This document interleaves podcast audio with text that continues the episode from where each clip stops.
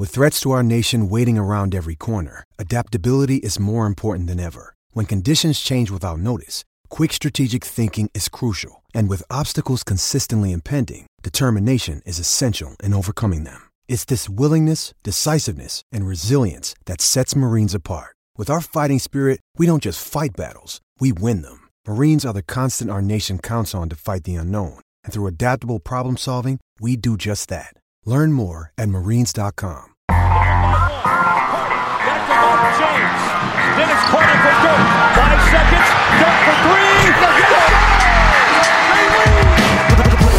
Zaj, nincs egyszer a végén, ha battog a spalding. Minden nap élmény, blokkok és zsákok. Na gyere megmutatom, ez NBA szerelem. Keleten, nyugaton, robban a zaj Nincs egyszer a végén, ha battog a spalding. Minden nap élmény, blokkok és zsákok. Na gyere megmutatom, ez NBA szerelem. Keleten, nyugaton Éj jó! Szép jó napot kívánok mindenkinek! Ez itt a Keleten-nyugaton podcast, én Rédai Gábor vagyok, és mint mindig most is itt van velem másik házigazdánk, Zukály Zoltán. Szia Zoli! Szia Gábor, örülök, hogy itt lehetek. Nagyon tetszik, hogy a vezeték nevemnek az első felét megnyomod. Hát figyelj, aki dolgozott már ilyen announcerként, vagy konferenciéként, az már hozzászokik. A legjobb az, amikor én egy kézilabda csapatnál vagyok egyébként ilyen konferencié, és akkor ugye ott már lehet mindenfélét trükközni, és akkor úgy mondani az első neveket, hogy így szinte válaszol rá a közönség. Ezt valamikor hallanunk kell, úgyhogy felvételt kérünk róla, hogy akik személyesen nem tudják megtekinteni, akkor mindenképp azok is hallgassák. Igen, de egyébként Temérdek Sziget-Szent Miklósi hallgatónknak mondom, hogy majd jöjjenek ki az SKSK hazai meccseire. Na jó, akkor szerintem itt az ideje annak is, hogy elmondjuk, hogy miről lesz ma szó. Ugyanis ez egy olyan gárda, amelyik, hát nem vagyok benne biztos, hogy ezt így ki lehet jelenteni, de legtöbb helyen vesztesként van elkönyvelve az off-seasonben, ez a Philadelphia 76ers, és most kivételesen nem Borbély Balázs lesz a vendégünk, hanem a Fili csoportnak, szurkolói csoportnak a másik adminja, úgyhogy rosszul semmiképp nem járunk, Stercer Péter, szia Peti! Sziasztok, nagyon örülök a meghívásnak, és remélem, hogy minőségi hozzászólásokkal sokkal fogom gazdagítani az amúgy is igen csak gazdag podcasteteket. Szia Péter, én is üdvözöllek. Én biztos vagyok benne, hogy, hogy nem lesz probléma, mert 180 pontot értél el a, a tipjátékunkon. Én például 228-at, ami ebben az esetben hát sokkal rosszabb, hogy... Vannak véletlenek is, ezek szerint. Így van. Na de akkor szerintem csapjunk bele olyan szempontból, hogy nyilvánvalóan a Fili úgy is csinálta a dolgait, és úgy gyűjtögette a cap space-t is, és például Rediknek is úgy adtatok tavaly egy éves szerződést, hogy itt esetleg lesz lehetőség egy nagy nevű free agent igazolására. Elsősorban ugye James volt célkeresztben, és amikor ez nem jött össze, akkor szintén egy éves szerződésekkel a Fili ugye fenntartotta saját magát, fenntartotta mondjuk azt a fajta ilyen flexibilitást, amit a lakers is láthattunk az elmúlt években, és, és ugye magától a Fili City-től is. Minden esetre mennyire vagy csalódott, Peti, akkor most, hogy immedias lesz kezdjünk, azzal kapcsolatban, hogy James nem jött, és hogy végül Leonardért sem tudtatok cserélni. Csalódottságomat igazából nem mondanám százszerzalékosra, hiszen a Boston elleni konferencia erődöntő után én abszolút úgy voltam vele, hogy ennek a magnak együtt kéne összeérnie, látva azt, hogy Simons és Embiid igazából az első közös évükben mennyire sokat fejlődött évközben is. Azonban látva Jamesnek ezt a hihetetlen teljesítményét ismét, és azt hozzá kell tenni, hogy én a Golden State-nek is szurkolok, mióta André Gudala öt évvel ezelőtt, ha jól tudom, oda került, illet, és ennek köszönhetően én annyira nem tudtam Jamesnek szurkolni, de a 2016-os fordítása után, illetve az idei teljesítménye után én nagyon örültem volna annak, hogyha végül is csatlakozik hozzánk, hiszen egy kiváló mentort kapott volna Simons, illetve egy akkora sportesemény lehetett volna ez Philadelphia városának, amire szerintem a 80-as évek óta nem volt példa, hiszen ismét egy, mondhatjuk azt, hogy egy legit bajnoki csapat lehetett volna a Sixers. Amikor kijött az a tweet egy nappal, mielőtt be, bejelentették, hogy James a Lakers választja, hogy lesz egy meeting a sixers én akkor éreztem azt először, hogy lehet, hogy tényleg ide fog jönni LeBron. És miután ezt bejelentették egy nappal rá, hogy a Lakers az igazolt, én nagyon kicsit nem azt, hogy mérges voltam rá, de így, így visszatértem a földre, úgymond. Mert én szerintem ez a döntése neki már régóta meg volt hozva, igazából itt vagy Cleveland között ö, gondolkodhatott, illetve a, csak is a Lakers volt a másik valós lehetőség. Ennek ellenére volt is egy nyilatkozata nem olyan régen, talán két-három hete, hogy bizony ő komolyan megfontolta a Sixers-t, ugye Simons is találkozott vele, ez is nem olyan régen látott napvilágot, de szerintem itt igazából reális sansza nem volt a Sixersnek, hiszen még arra a meetingre is ugye James nem is jelent meg. Igen, uh, sőt, ja? azt hiszem, hogy most azt nem James nyilatkozta le, de Jameshez közeli források azt is lenyilatkozták, hogy igen, el volt döntve, igen, már a free agent piac nyitása előtt tudta, hogy oda megy. Igen. Én azt hiszem, hogy, hogy a csalódottságod, és talán egy kicsit a dühöd is teljesen jogos volt, hiszen ha a kosárlabda szempontból értékeljük ezt a döntést, akkor talán ki lehet jelenteni, hogy, hogy James legalábbis a közeljövőt tekintve rosszul döntött. Azt, azt itt meg kell említeni, hogy a Lakersnek is vannak nagyon tehetséges fiataljai, viszont azt hiszem, hogy abban mindenki egyetért, hogy ezen fiatalok meg sem közelítik még jelenleg a, a Fili fiataljainak a szintjét. Én például Ingram esetében nem mondanám ki azt, hogy ez nem is lehetséges. Az biztos, hogy az ő fejlődési görbéje nem annyira hirtelen felfelé ívelő lesz, ezt már most kijelenthetjük, mint mondjuk Simonszé vagy MBD volt, de azt hiszem, hogy a max potenciát tekintve talán akár még oda is felérhet és lehet, hogy fel is fog, többek között LeBronnak is köszönhetően, de az egyértelmű, hogy ha Jamesnek az lett volna a legfontosabb, hogy maximalizálja az ő esélyeit, ami, az újabb bajnoki sikereket illeti, bajnoki győzelmeket illeti, akkor nem a lékezben ment volna, azt hiszem, hogy ezt kijelenthetjük. És ha már ezt kijelentjük, már pedig szerintem ezt tényként kijelenthetjük, akkor azt is, hogy a Sixers valószínűleg ott lett volna a legjobb három állomás között. Egyetértek veled, Zoli, hogy ha csak is kizárólag a kosárlabda szempontokat nézzük, akkor valóban minket kellett volna választani, azonban abban is maximálisan igazat tudok neked adni, hogy a Lakersnek a fiatal magja is van annyira vonzó, hogy James melléjük álljon, és talán ez így neki egy nagyobb kihívás is nyugatra átmenni, és onnan megverni a Warriors, illetve hogyha egyszer túljut rajtuk, akkor a keleti döntőben talán papíron egy könnyebb csapat jöhet, bár én azért ettől a Celtics-től már kezdenék félni a helyében, mert az előző idényben is gyakorlatilag egy meccsen múlt azon, hogy nem verték meg. Hát igen, viszont szerintem a Philadelphia-nak kezdődött bizonyos szempontból legkorábban az off és az, hogy James például nem ment oda, az, hogy Kawait nem sikerült oda cserélni, az, hogy egy, hát szerintem kérdőjeles cserét végrehajtottatok a drafton, szóval összességében mennyit ártott nektek a Colangelo botrány? Most már lehet, hogy jobb rálátásod van, mint akkor volt. Szerintem James döntésében biztosan nem játszott semmilyen szerepet közre a Colangelo botrány. Uh, Leonardnél nehéz megmondani, hogy volt ennek szerepe, vagy nem, hiszen egy olyan csapathoz került Leonard, ahova ő alapvetően nem szeretett volna, szóval nem volt ott a, a lehetséges széppontok között a Raptors.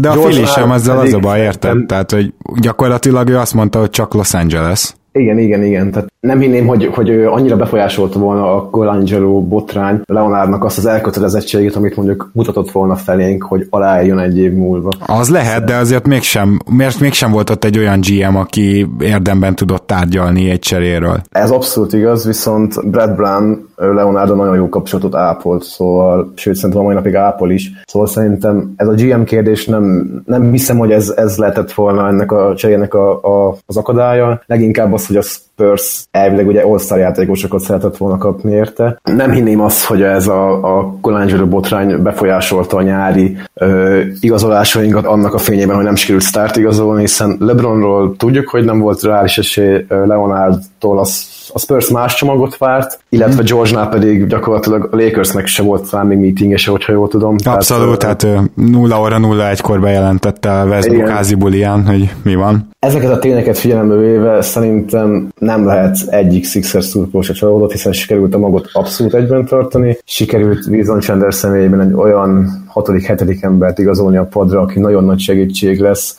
Covingtonnak, illetve Simonsnak abban, hogy a periméteren az ilyen Jalen Brown, Jason Tétum féle vingeket levédje. De ne rohanjunk akkor ide előre, mert először rohanjunk el a draftig, ahol elvileg draftoltatok egy ilyen játékost, nem?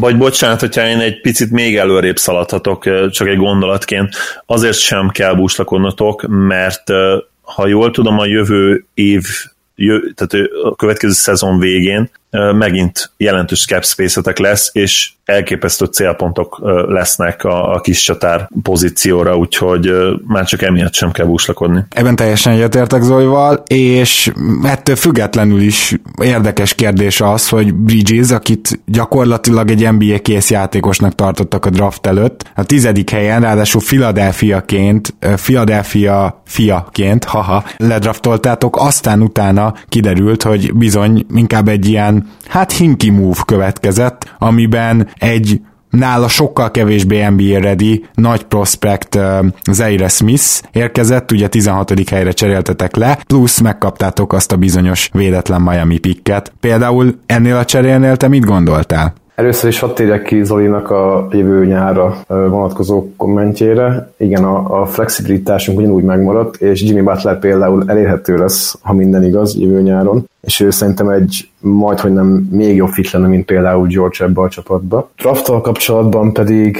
Bridges akkor lett volna egy nagyon-nagyon jó választás, hogyha ez a hűnállított sztár, főleg LeBron a csapatba érkezik, hiszen Bridges, mint ahogy mondtad te is, már egy sokkal készebb játékos, mint Smith, nagyon jól lett volna a csapatba, illetve hogyha Covington folytatta volna ezt a gyenge dobóformát, illetve gyakorlatilag haszontalan volt a Celtics elleni párharcban, már házon belül lehetett volna őt pótolni. Azonban ennek tükrében, amit ugye persze még a draftkor nem tudhatott senki se, hogy nem fog jönni egy sztár se, ez egy nem rossz választás, és meg is indoklom, hogy miért. Ez a fiú 19 eszendős jelenleg, magasságának köszönhetően a gimiben még centert játszott, és ott is az atletikus képességének köszönhetően verekedett át, vagy verekedte át magát mindenkin. Az első lépése baromi gyors, nagyon jó atléta, ahogy mondtam, a, tehát egy ugró bolondos srác, egy kicsit ilyen KG McDanielshez tudnám hasonlítani, csak sokkal magasabb kosárlabdaikúval, ezerszer nagyobb védekezésbeli potenciállal, illetve sokkal jobb dobással is. Ugyancsak 40 kísérlete volt az előző idényben az NCAA-ben, azonban ebből 18 dobást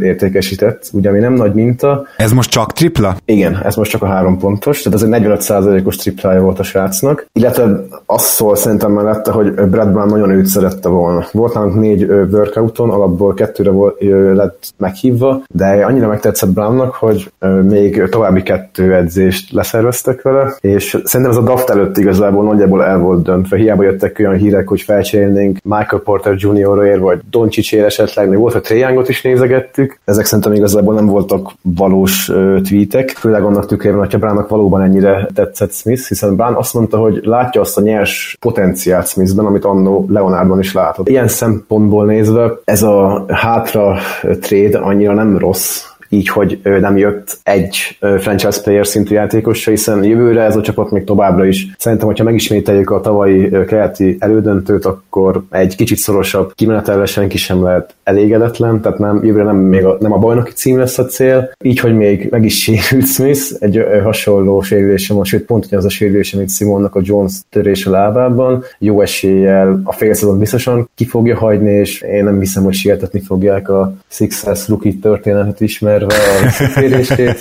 Igen. Jövőre lámát az év a címre, akár ő is. Amiket láttam belőle a Summer League-en is, hogy a, a, a, az első lépés az szerintem nagyon gyors. A labdakezelésén még, még van mit javítani, ezen saját bevallás szerint is ezen kell a legtöbbet fejlődnie, illetve a dobó technikája picit lassúnak tűnik szerintem, de én úgy gondolom, hogy főleg egy év ilyen úgymond külön edzéssel nagyon jól felhozható. Korkmaznak hol lehet szerepe ebben az egész történetben. Nekem az is fájt meg kicsit, hogy ő tavaly sem kapott rotációban akár hetekre sem lehetőséget. Nagyon remélem, hogy az idén megváltozik, ugye főleg Belinelli kiválása miatt gondolom azt, hogy, hogy esetleg ez megtörténhet, és a másik pedig az, hogy, hogy Zaire Smith-t azért én inkább teljes mértékben kis csatárként képzelem el, illetve nyilván hát Gábor előtt azért erőcsatába is be szeretnénk majd tenni idővel. Így van, könnyen lehet, főleg, hogy tényleg van egy pár kávaj párhuzam, de azért nyugtával dicsérjük a napot, tehát tudom, hogy a Sixers drukkerek nem véletlenül optimisták, már minden ilyen Jones Fracture-nél, de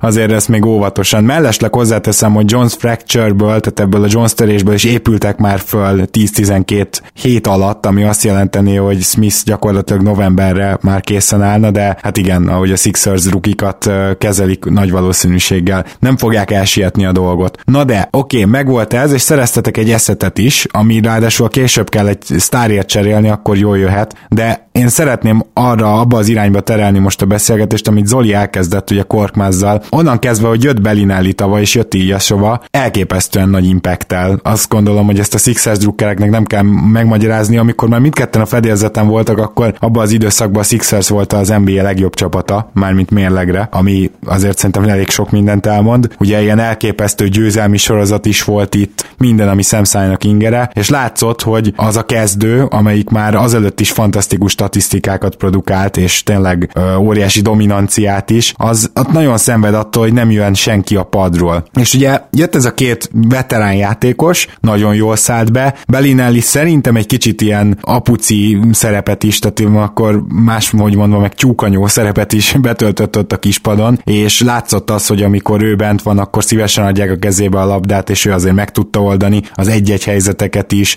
Volt egy jó pár ilyen nagy triplája, akár az ellenfél arcában, amikor fontos volt. Tehát ez az, amit egy veterán Sixmannek kell hoznia, és például ilyen szempontból érdemes megnézni, hogy ki tudja őt pótolni, mert pótolni kell. És akkor a jelöltek. Ugye Korkmaz, aki a Summer League-ben is megmutatta, hogy az egyik meccsen 40 pontot dob, a másikon kettőt. Egyelőre ez a kiegyensúlyozatlanság lehet az ő nehezítő tényezője. Viszont van egy másik nagyon érdekes pótlék szerintem, és ez Markel Fulc, aki tulajdonképpen belilleni szerepkörére egy az egybe betehető, hogyha igazak a hírek, és tényleg joggal bizakodnak Filadelfiában, mert ugye most olyan PR nyilatkozatokat hallunk, hogy hát itt Fulc majd jövőre pusztít, meg visszatért a jumperre, meg amit akarsz, tényleg már nem kiadották ki még ki Rookie of the Year-nek, ami most már nem is lehet, mert pályára lépett szegény ugye pár meccsen, de, de a következő már az lenne, hogy MVP-nek kiáltják ki jövőre, szóval elképesztő nyilatkozatokat hallunk. Mit gondolsz erről a lehetőségről, Péter, hogy Fulc jövőre ezt a Belinelli szerepkört átveszi, és egy nagyon jó hatodik ember lesz? Markus szerepét véleményem szerint Fulc biztosan nem fogja tudni átvenni, hiszen amikor Belinelli pályán volt, gyakorlatilag az, az a támadásoknak a kétharmada azzal ért véget, hogy ő megkapta egy screen után a labdát, és egy ilyen nyakatakert helyzetből rávágott egy hármast, amíg én nem tudom hogyan, de be is estek neki. Fulc erre biztosan nem lesz képes, hiszen a hiába volt ő 40% körüli triple az, az egyetemen, ez csak 25 meccs alatt ért el, illetve ami külön aggálynál, hogy a büntetőket csak 64%-kal dobta. Tehát korán sem biztos, hogy ő tényleg egy elit triplázó lesz az NBA-ben. Másik aspektus, amiatt biztos, hogy nem fogja tudni pótolni ezt a szerepkört, az az, az hogy amikor Fultz szerintem föl lesz a pályán, és Simons nem, akkor biztosan Fultz kezében lesz a labda. Hiába van ott még TJ McConnell, a labda Fultz kezében lesz. Őt szerintem mint spot-up shooter, illetve egy olyan játékos, aki rohangál screenek mögött előtt nem erre fogjuk őt használni. Korkmaz viszont lehetne ez. Őróla tavaly a training camp után Brad Brown, illetve NBA is mondták, hogy gyakorlatilag neki van a legjobb keze az egész csapatban, pedig akkor már JJ Redick is a kerettagja volt, szóval tőle, tőle várhatnánk azt, hogy idén berobban. Talán ennek is szól az, hogy Justin Anderson, illetve Lubabúról is gyakorlatilag úgy mondtunk le, hogy semmi ellenértéket nem kaptunk érte. Gyakorlatilag beküldtétek egy, egy külön trade-be, igen. Szóval én, én azt várom, hogy Korkman az idén meg fogja kapni a lehetőséget. Ez más kérdés, hogy élni fog-e vele. Azonban van még egy lehetőség, amiről elég sokat olvasni Twitteren, illetve különböző fanszájlokon, ez pedig az, hogy Bayless csomagolnánk egy, egy vagy két második körös pikker, és megcéloznánk a Clevelandet és Kylie Korver hazatérését, ami viszont szerintem egy abszolút jó putlás lehetne. Ugyan Korver még jövőre is 7,5 milliót keres, szóval foglalna valamennyi sapkolati helyet, de szerintem ő még ő még két évig talán hozza majd azt a szintet, amit idén is a Cavs-ben láthattunk tőle. De Bejnelit csapaton belül nagyon nehéz lenne pótolni azt a funkciót, amit ő betöltött, azt a passzkorrer szerepet, és ebben a stílusban inkább csak ő csere útján tudom elképzelni, hogy egy tényleg egy szignifikáns pótlékot sikerül neki találni. Már csak azért is érdekes ez, mert elég egyértelmű, hogy mennyit segített, de nagyon sokat segített Ilyasova is. És az ő pótlására elvileg ugye Bielica érkezett volna, amire szerintem mindenki csettintett, hasonló típusú játékosokról van szó.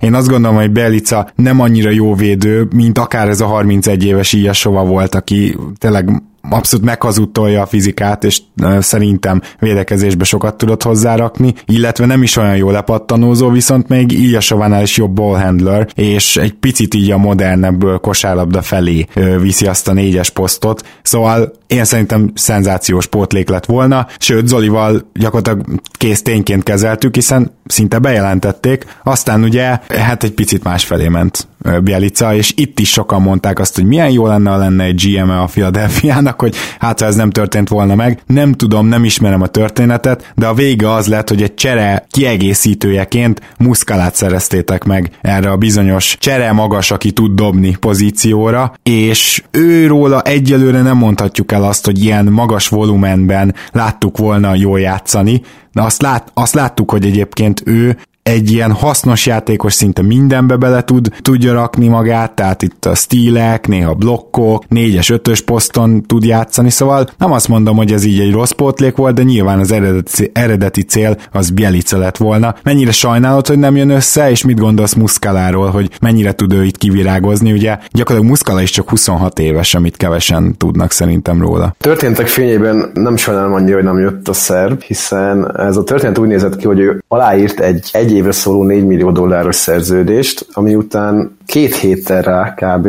kiátrált, úgyhogy azon a héten kellett volna jönnie a fizikai felmérés a Philadelphia-ba. Az indok pedig a következő volt, szeretne egy olyan állomást, ahol állandóság van az életében, illetve a családjához közel van. Kijöttek olyan hírek, hogy a családja nem kap vízumot, stb. Aztán lehetett arról hallani, hogy a CSK megkerest, illetve a Fenerbahce, amik közül igazából egyiknek se kellett, ahogy én ö, olvastam meg utoljára. Aztán Vlade megérkezett Sacramento-ból, és alátolt talán egy két éves szerződést, ebben nem tudom most. Erősítsetek majd meg, hogy... Azt azt hiszem, hogy itt három éves, de a harmadik év nem garantált valami ilyesmi, vagy két éves, igen. Na, tehát az egyik, hogy egy több éves szerződést kapott, hirtelen a vízummal se volt probléma, és alá is írt Sacramento-ba, szóval én ezek után én annyira nem bánom. Ez a, erről a Sixersről el, el lehet mondani, ez egy, ez egy olyan csapat, amelyik nagyon összetart, és egy ilyen kis családként tudnám jellemezni, ahol mindenki szereti a másikat. Egy ilyen ember nekem abszolút nem fog hiányozni. Nem tudom, hogy pontosan tényleg mi történt, én ezeket az információkat ismerem, ismerem és ezekből kiindulva én egyáltalán nem bánom, hogy nem érkezett, holott nagyon-nagyon jó fit lett volna, és nem is csak azért, mert ilyen szóvához képest egy upgrade lett volna, hanem szerintem ő a játékstílus Saricshoz nagyon hasonlít. Szóval ugye mind a ketten európaiak, jól dobják a három pontos. Bielica se ilyennek, hogyha passzolnia kell, és magas ikóval is rendelkezik. Ugyan a védekezésben szerintem úgy nem lett volna sokkal rosszabb, mint Jelszava, mert a laterális mozgása a töröknek az gyakorlatilag nem létezett már ebben az évben. Ő igazából csak a kizárásoknál, illetve a támadófaltok kiarcolásában volt nagyon hasznos. Aztán ugye a sors így hozta, és Mike Muscaláért cseréltünk. Őról, hát én bevallom, nem nagyon nézek Atlanta meccseket, elnézést kérek minden Hawk szurkolótól, már ha egyáltalán vannak. Nem kell elnézést kérni tőlük, mert ők sem néznek szerintem a meccsen. Igen. Annyit el tudok róla mondani, hogy ő 4-es és 5-ös poszton is abszolút bevethető, nagyjából fele-fele arányban használta a Hawks a tavalyi szezonban, és amit én kiemelnék az ő esetében, az a sarok triplek, amiket közel 50%-kal szól. Tehát én abszolút látok egy olyan plét, ahol mondjuk Simons kettő-kettőzik esetleg Embiiddel, akinek jó lenne, ha megtanulná azt, hogy nem csak pick and pop létezik a világon, hanem néha hajlandó lenne a gyűrű fele is válni. És például tudjuk, Simonsnak az egy elég jó passzkészsége vannak, és ő nagyon jó meg tudná találni a sorokban szerintem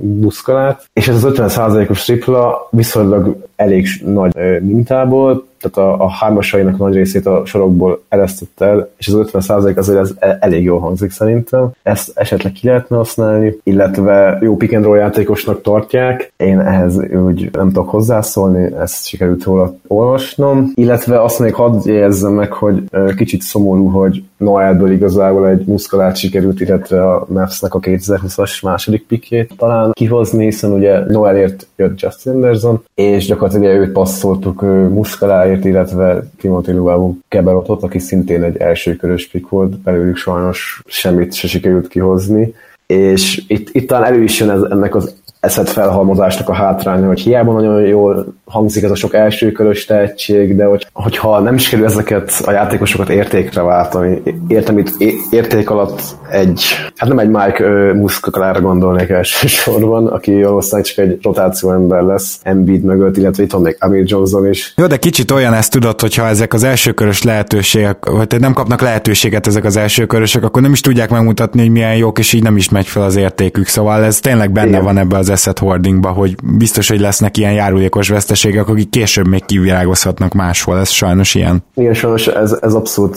egyetértek ezzel Viszont Justin Anderson-t engedjetek meg, hogy egy pár szót szóljak. Őt, őt nagyon sajnálom, mert az öltözőben ő egy nagyon fontos lánca volt a csapatnak, felelős volt, illetve nagyon-nagyon szerette őt mindenki. Emellett pedig szerintem a védekezésben ő mutatott olyan dolgokat, amik arra engedtek megkövetkeztetni, hogy belőle amúgy egy 15-20 perces wing player simán válhatott volna. Kicsit sajnálom, hogy a, a három pontos dobás az megragadt ilyen 32-33 százalék körül, mert ő is akár egyben jelenni pótlék lehetett volna, hogyha kicsit ez a hármas erősebb. Anderson fizikailag egyébként elképesztően jó, sajnos nem elég képzett ahhoz a periméter szerephez, ami, amit a mai NBA megkövetel. Erőcsatának pedig egy kicsit sajnos undersized, így, így nehéz. Ettől függetlenül azért szerintem ő hosszú távon is megragadhat az NBA-ben, de, de limitálva lesz a, a készségbeli hiányosságok miatt. Én nagyon drukkoltam neki, amikor ugye nálunk volt újonc, ami elsőkörös pikünk volt, sőt, még, még most a Filinél is drukkoltam neki, ugye még a play is játszott, ha jól emlékszem, még egy jó meccse is volt ráadásul. Igen, igen, tehát őt ugye azért ilyen fontos periméter védőként behozták, hogyha valakit épp nagyon meg kellett fogni. Igen, bár hozzáteszem, hogy azért ő nem annyira jó védő, a fizikai adottsági alapján lehetne az, és még akár lehet is ugye 24-25 éves, nem annyira fiatal már, de azért még, még fejlődhet, úgyhogy kíváncsian várom, hogy, hogy mi lesz vele az Atlantánál. Az is érdekes, Igen. hogy ugye ide került Wilson Chandler is, aki 3-as-4-es poszton bevethető, és éppen ezért azt gondolom, hogy ha az érdemi rotációját megnézed a Filinek, akkor itt szerintem elég gyakran elő fog fordulni, fő főként azt is nézve, hogy Redik milyen sérülékeny, hogy egyes-kettes poszton bizony két irányítós rendszer lesz Filiben,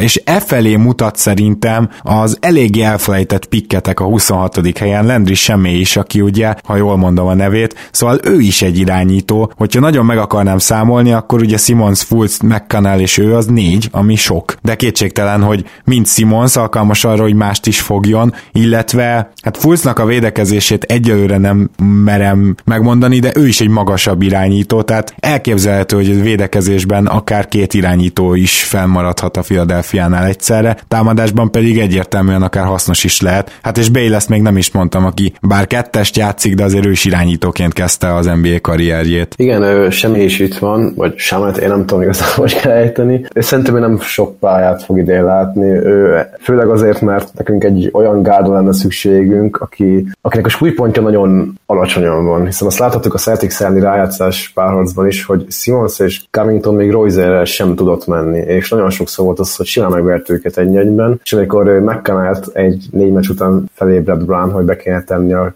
kezdőbe. Vagy bocsánat, ő három meccs után ébredt Brown és tette be a kezdőbe. Egyből jött is a győzelem, és az volt a nagyon érdekes szat, ezt nem tudom, hogy tudjátok-e, hogy az eredeti kezdővel a net ratingünk ebben a párharcban mínusz 10 pont körül volt, még McConnell plusz 10 volt. Tehát ez egy 20 pontos különbség, ami óriási. És az a, az a durva ennél a srácnál, hogy ő évről évre bizonyítja, hogy egyszer nem lehet leírni. Tehát tavaly is már úgy volt, hogy ugye jött Fulc, hogy akkor, akkor ő teljesen hátra fog szólni, el lesz esetleg cserélve, teljesen a pad végére kerül, aztán mégis bemaradt nyilván Fulcnak a sérülés és közrejátszott, viszont láthatjuk, hogy egy, egy playoff párharcot, hogyha talán Brown előbb észlel, akkor nem állítom azt, hogy ő nyerte volna meg nekünk, mert attól nagyon messze volt, de biztos, hogy szorosabbá tudtuk volna ezt tenni. Szóval én, én tőle számítok arra, hogy, hogy idén is szignifikáns perceket fog kapni, mert ha bár ő fizikailag eléggé korlátolt szerencsétlen, de akkor a küzdőszellem és akarat van benne, hogy ezzel annyira visszahozza azt az atletikusságából elvesztett hátrányt, hogy bizony 5-10 percekig szinte azt mondom, hogy akárkinek a feladatát meg tudja nehezíteni egy igazi pióca. Pont ma hallgattam egy podcastet úgy vele, ahol a podcastnak a házigazdája nagyon jóban van vele, és a, miután az Arizonáról kikerült TJ, akkor őt hívta fel, hogy szerinte lesz esélye az NBA-ben. És erre a, a podcast házigazdája azt válaszolta, hogy néz TJ, hogyha Delavadova képes 30 percet átlagolni egy NBA döntőben, akkor neked biztos, hogy lesz lehetőség az NBA-ben, és milyen igaza lett. Ez egyébként nem véletlenül a Drive and Dish podcast, mert ugye ott van egy nagy Philadelphia rajongó. Mindjárt mondom. Oké, okay, már csak azért, mert azt hallgatom, és szívből ajánlom minden hallgatónak a Drive and Dish. Jeff uh, Goodman csinálja. Ja, Goodman, aha. Good and Plenty. Igen, az is egy jó podcast.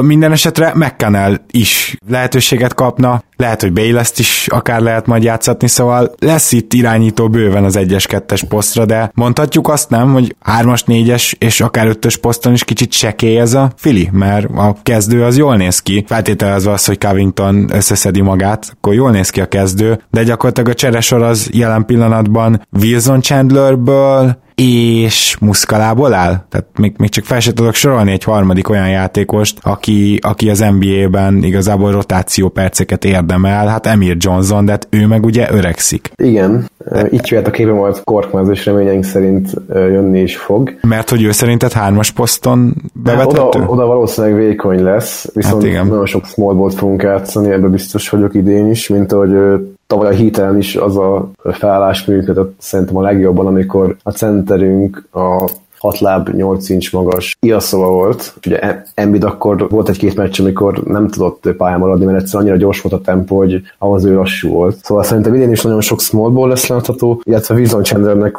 tényleg baromi nagy szerepe lesz, mert így, hogy Anderson ugye elment, nincs egy olyan mencsvár, úgymond, aki bármilyen sérülés esetén le tudna lépni a helyére. Úgyhogy igen, ide, ide még lehet, hogy elférne valaki, ezért is mondtam ezt a Korver félcsőjét Béleszér, mert mert Bale biztos, hogy nem fog pályára lépni már szerintem Sixers mezben. Ő annyira eltávolodott a csapattól, érdemes megnézni, van egy, egy-két olyan kép, amikor az egész csapat együtt van időkérésnél, pedig a fényképészekkel beszélget, illetve az edzőkkel, a csapatebédeknél is ő teljesen elkülönül, de amúgy az az érdekes, hogy senki nem panaszkodik rá, szóval tök profin csinálja, csak nagyon feltűnő az, hogy, hogy ő nagyon ő perifériára került, szóval szerintem majd kivásároljuk még szezon előtt, vagy szezon közben, vagy pedig megpróbáljuk valamilyen értékre váltani. Esetleg még Terence Rosszét el lehetne cserélni például az Orlandóba, nem tudom, hogy ez mennyire kivitelezhető. Vagy hát két második köröst hozzáadtok, akkor talán. Igen,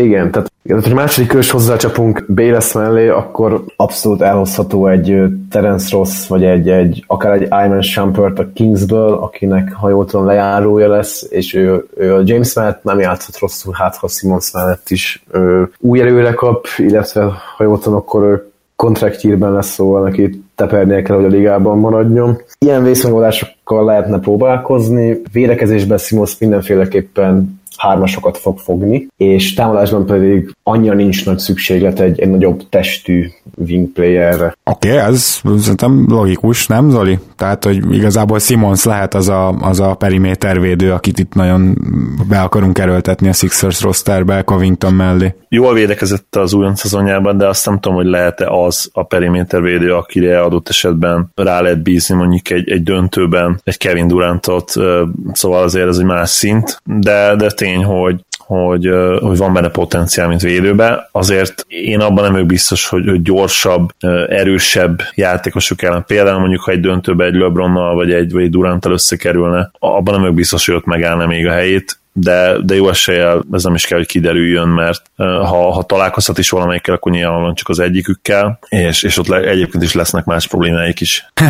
Igen, de az is kérdés, hogy mondjuk ha a Filiben minden összejön, tehát Muskala nagyon jó szezon produkál, és valamennyire tudja hozni azt, amit tavaly írja. Hogyha akár Korkmaz révén, akár valahogy Fulc révén, akkor nem teljesen ugyanúgy, de valahogy a Belinelli féle patscoringot sikerül pótolni, akkor ez a csapat egyébként szerintem abszolút jó lehet. Ahogy ez a csapat játszott tavaly, a cserehatáridő után, és főleg ugye a két olyan igazolás után, amit nem cserével szereztek meg, hanem ugye kirakta az Atlanta őket, az a csapat az egy ilyen 60-65 győzelmes csapat volt alsó hangon. Nem azt akarom mondani, hogy feltétlenül itt kell kezelnünk a sixers de nagyon sokan így eltemetik a Boston meg a, meg a Raptors mögé, hogy akkor majd így a harmadik helyen el lesznek, miközben szerintem ez jelen pillanatban egy jobb alapszakasz csapat, mint playoff csapat, és az alapszakaszban sokkal kevésbé jöhetnek ki a problémái. Egyébként hasonlóak ezek a problémák, mint a Raptorsnak voltak szerintem. Például az, hogy az alapszakasz védekezése a filmnek sokkal jobb volt, azért ott voltak hiányosságok, ami viszont kiütközött a playoffban. Tehát ez szerintem akár idén is vonatkozhat a filire, és én nem lepődnék meg azon se, hogyha megnyernék keletet, hogyha minden összejön. Ha minden ha pozitívra fordul, akkor szerintem ez benne van a csapatban, amit majd nem kell túlreagálni. Az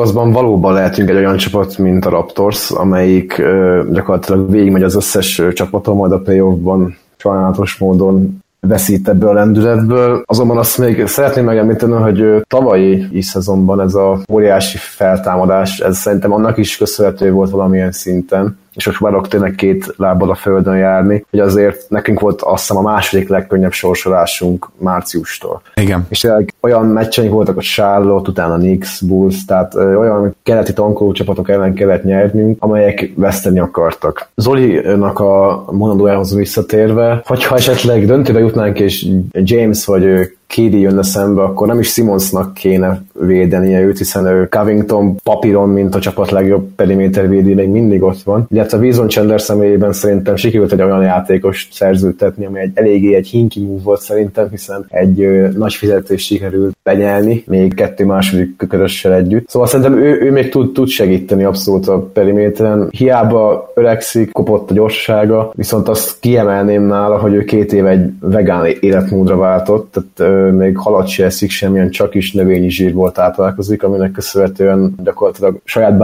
állítása szerint éveket fiatalodott. Meglátjuk, hogy itt milyen szerepet fog betölteni, az biztos, hogy egy 20-25 percet masszívan fog átlagolni, illetve ő is lejáró, szóval tepernie kell. Visszatérve arra, hogy mire lehet képes jövőre ez a csapat, én egy, ha egy 55 győzelmet sikerül elérni, szóval egy minimálisan túlszelnyeljük azt, amit egy éve elértünk, én maximálisan elégedett leszek. Ne felejtsük el azt, hogy ez a csapat két éve 10 meccset nyert.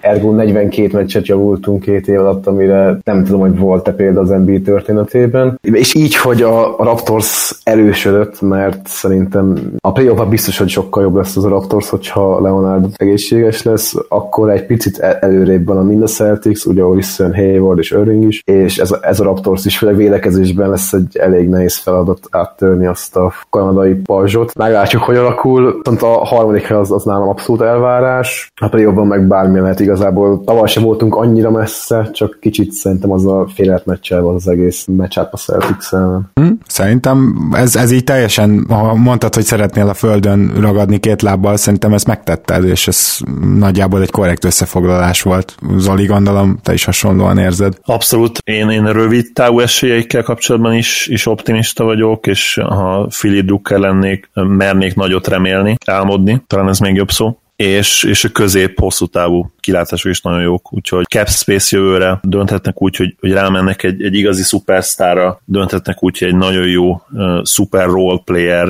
kiegészítő emberre mennek rá nagy pénzzel, ugye Middletonra gondolok itt elsősorban, Covingtonnak azt gondolom, hogy a szerződése egy egészen jól cserélhető asset is teszi őt, uh, Fultzban van egy kiváló asset, aki, aki vagy neked lesz a saját csapatodnak lesz nagy nyeremény, nyeresség, hogyha össze tudja kapni magát, de ha nem, akkor, akkor még mindig lesz olyan csapat, amelyik az ő potenciájára fogad majd úgymond, és, és hajlandó lesz értéket feladni érte. Ott van Saric, akit, akit szintén el lehet cserélni, hogyha nem akarsz neki esetleg évi 20 plusz milliót adni majd.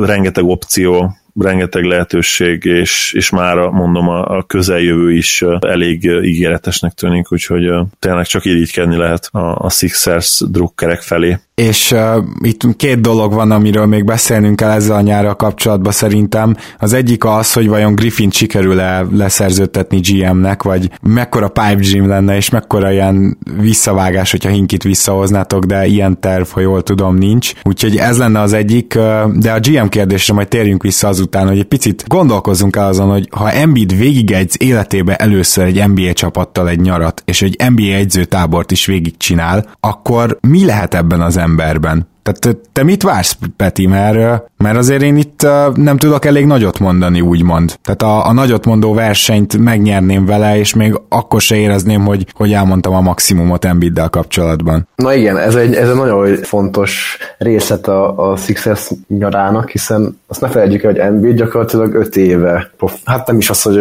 profi kosarlabdázó, hanem 5-6 éve játsz ezt a játékot, és ez az első nyara, amikor nem a rehabra kell járni, a különböző gyógytornákat csinálni, hanem maximális előbedobással fel tud készülni. Lehet róla látni rengeteg videót, ahogy tehát szerintem még izmosabb lett, mint amilyen volt. Csomó drillet csinál, és igen, tehát ez a, a belső fejlődés, ami a Sixersben benne van, és nem csak Embiidet emelném itt ki, hanem Simons is, aki reményem szerint egy el fogja kezdeni lassan dobni legalább a középtávolikat, a következő szezonban. Visszatérve Embiidre, én egy, hát talán egy bold predictionként, de lehet nem is annyira bold ez, hogy egy MVP szaladáson egy top 5-öt megkockázatoknál. Azonban vigyázni kell vele, hiszen jól ismeri mindenki a korlapját. Soha lehet sajnos nála még mai napig se tudni, hogy mikor jön egy olyan sérülés. Bár én bízom abból, hogy a, annak köszönhetően, amilyen fizikuma van, már sokkal nehezebben fog megsérülni, azonban én úgy érzem, hogy arra, arra az esetre egyáltalán nem készült fel a csapat, hogyha mi van akkor, hogyha ő megsérül. Hiszen olyan backupjai vannak, annak, hogy Amir Jones egy nagyon aranyos ember, tényleg egy igazi csupa szívjátékos, de nagyon öreg már, és nagyon lassú. Muszkaláról beszéltünk, ugye, és itt jön képbe még Bolden esetleg, aki ugye négyes poszton szintén át lett hozva tengeren túlról. Ő ugye Holmesnak a helyére érkezik, tőle is akár várható még egy,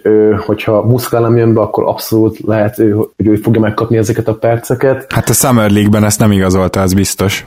Ezt, ezt abszolút nem, viszont az európai számai alapján, illetve uh, Brad Brown és még annó Colangelo is többször átrepült megnézni őt, és hát elég bizakodó volt mindenki vele kapcsolatban. Én kicsit sajnálom, hogy Holmes-ról így lemondtunk, bár az ő fejlődése csak úgy, mint Dubávói teljesen megrekedt ebben a szezonban. Tényleg az, az a legfontosabb, hogy Embiid ne sérüljön le, és akkor, akkor tényleg egy, egy top 5 MVP szint idén abszolút benne lehet, főleg, hogyha esetleg megtanulja azt, hogy ö, hogyan kell játszani egy csapdázás, esetleg egy triplázás ellen, mert akkor sajnos elég sokszor az ellenfél kezében landolt a labda, vagy hát igen, de ezzel össze is foglaltad amúgy, illetve majdnem, tehát hogy neki a triplázását fel kell tornászni a 35% fölé, mert el fogja dobni 4-szer, 5-szer, 6-szor meccsenként, ez biztos, és a labda eladásait lecsökkenteni, és már csak ezzel a kettővel is kb. top 5-ös játékos lehet a ligában. Igen, igen, abszolút. Tehát ez a 30%-os tripla, ez nagyon nem nézett ki jól, főleg ezzel a mennyiséggel, amennyit ráemelt egy meccsen. Remélem kicsit, szerintem itt picit ilyen túlságosan nagy az önbizalma, amikor ezeket eldobja, talán Brown idén leül vele nyáron és megbeszél vele, vagy pedig felfejlődik tényleg egy 30-35%-ra, amivel már abszolút ki tudja még jobban húzni a centerét a palánk alól, helyet csinálva például Simonsnak, illetve a off-the-ball játékosoknak. Meglátjuk, mi lesz. Bízom benne tényleg, hogy Embiid elsősorban egészségét meg tudja őrizni, és igen, ez, tehát hogy a hármasra legyen egy 4-5 százalék, ami lehet, hogy elsőre túl nagy kérés lesz, holott rookie szezonjában azt hiszem 33-34 százalékkal dobott, illetve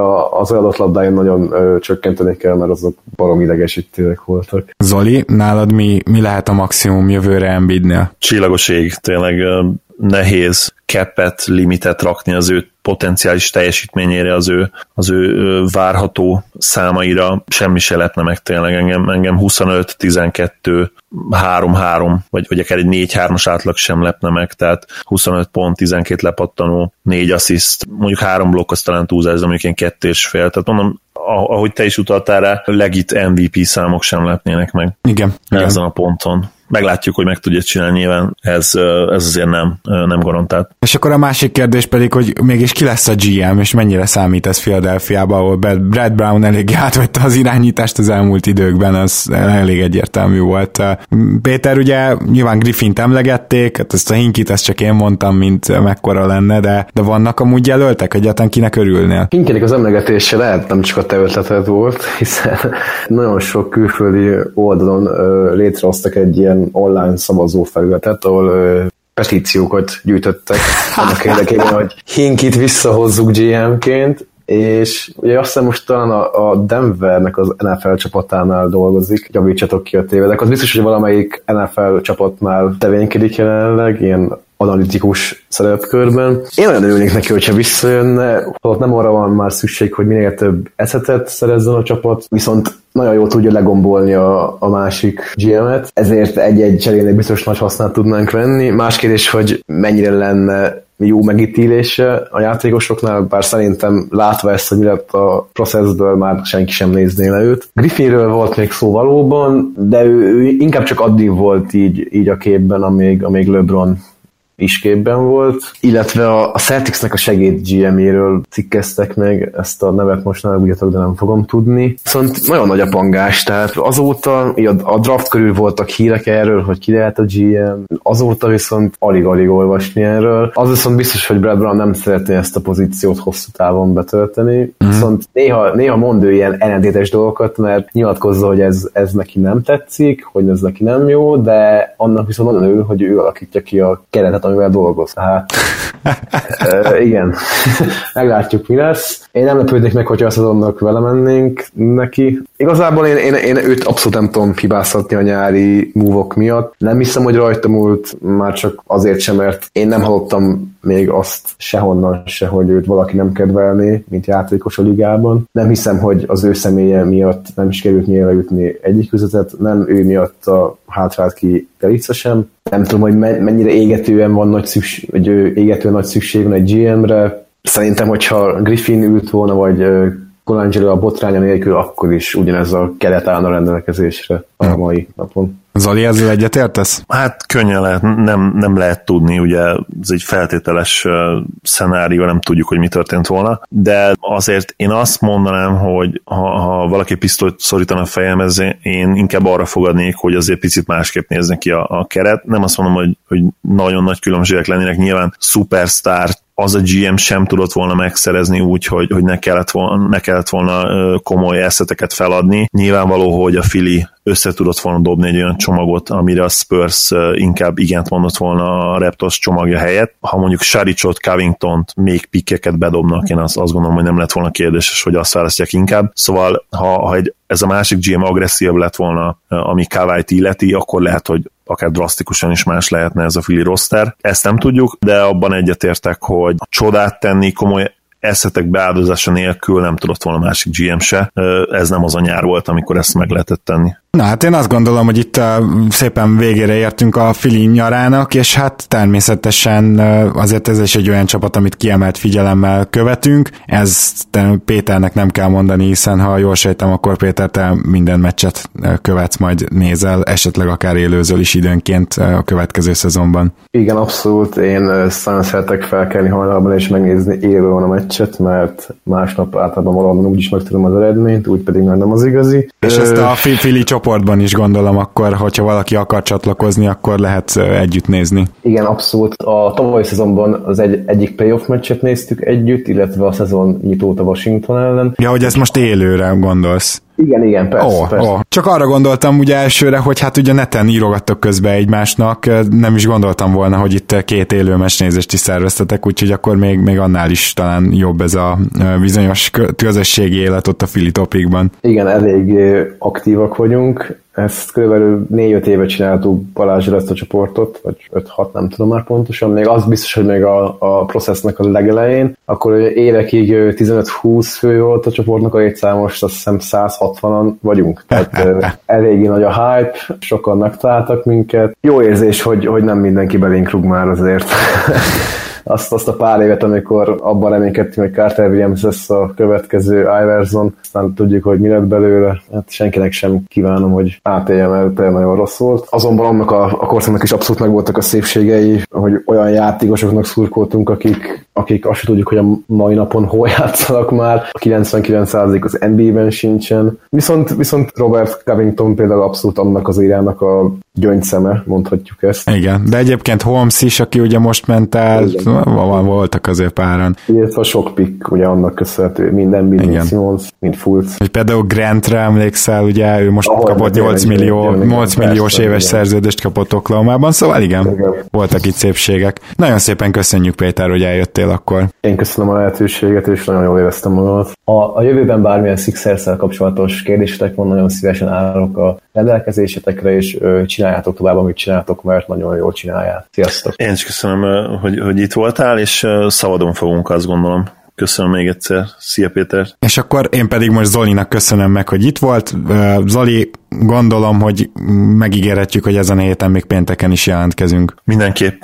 Örülök, hogy itt lehettem. Szia Gábor, sziasztok még egyszer. Kedves hallgatók, nektek pedig köszönjük szépen a figyelmet, és ne felejtsétek el azt a felhívásunkat, most már konkretizálnánk, tehát jövő csütörtökön csinálunk majd egy mailbegadást, még majd a héten később erről beszélünk, és addig is Patreonon nagyon-nagyon várjuk a kérdéseket, úgyhogy árasztatok el minket kérdéssel, megcsekkoljátok a patreon.com per keleten-nyugaton, és hamarosan jövünk vissza. Sziasztok! Ha más podcastekre is kíváncsi vagy, hallgassd meg a Béton műsor ajánlóját. El tudod képzelni, hogy a podcastet, amit éppen most hallgattál, fél év múlva már a mesterséges intelligencia generálja? Mi sem. De ha érdekel, eljötte már a gépek lázadása. Hallgass bele az Embertelen podcastbe. Orsós Lajos vagyok, a műsor házigazdája. Egyelőre még élőben. Egyelőre. Fedezzük fel együtt, hogyan ismerkedik, randizik, mesél és vitatkozik Betty és Péter, két teljesen mesterséges intelligencia. Lajos, a podcast címét mond még egyszer, Léci. Oké. Okay. Embertelen podcast. Ez a műsor a Béton közösség tagja.